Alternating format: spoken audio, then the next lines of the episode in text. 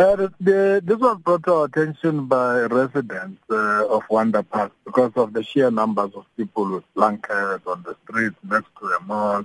And uh, at face value, it appeared as if there was uh, a case of developing homelessness or people who are just living on the street. So I think that explains why a social development were the first port of call. So where do these people come from and how old are they?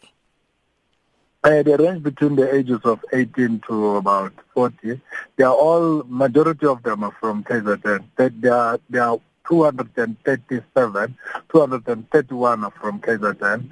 Uh, we have established the, the, other two that are from uh, uh, Eastern Cape and Western Cape. The others are believed to be from Limpopo and as well as in Mpumalanga.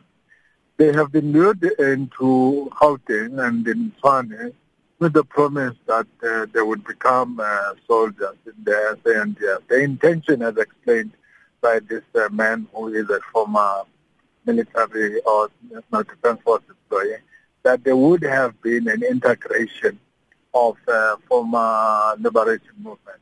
So he created the impression that there's a, there's a new defense unit or some liberation uh, unit of some sort, and that they would have been integrated. So the, the impression was created that they would have been created, they would be integrated into um, unfortunately, uh, you know, uh, we seem to be losing you there. If you could just move around slightly, Mr. Xaba. Um, uh, do you know where the man finds himself currently? Do you have his name?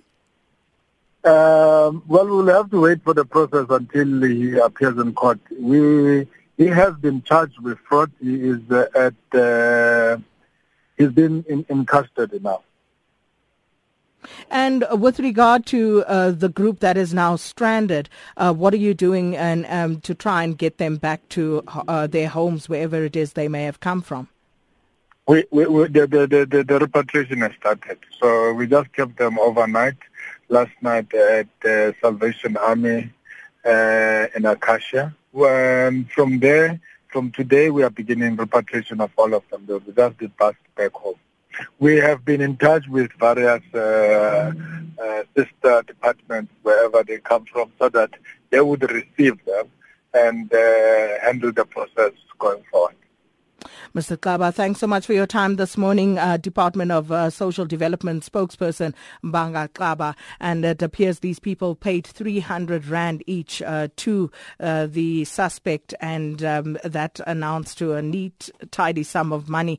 Uh, but fortunately, he has been captured, and uh, we will know that name as soon as he appears in court. And as you heard there, um, the people who are stranded will be repatriated back home.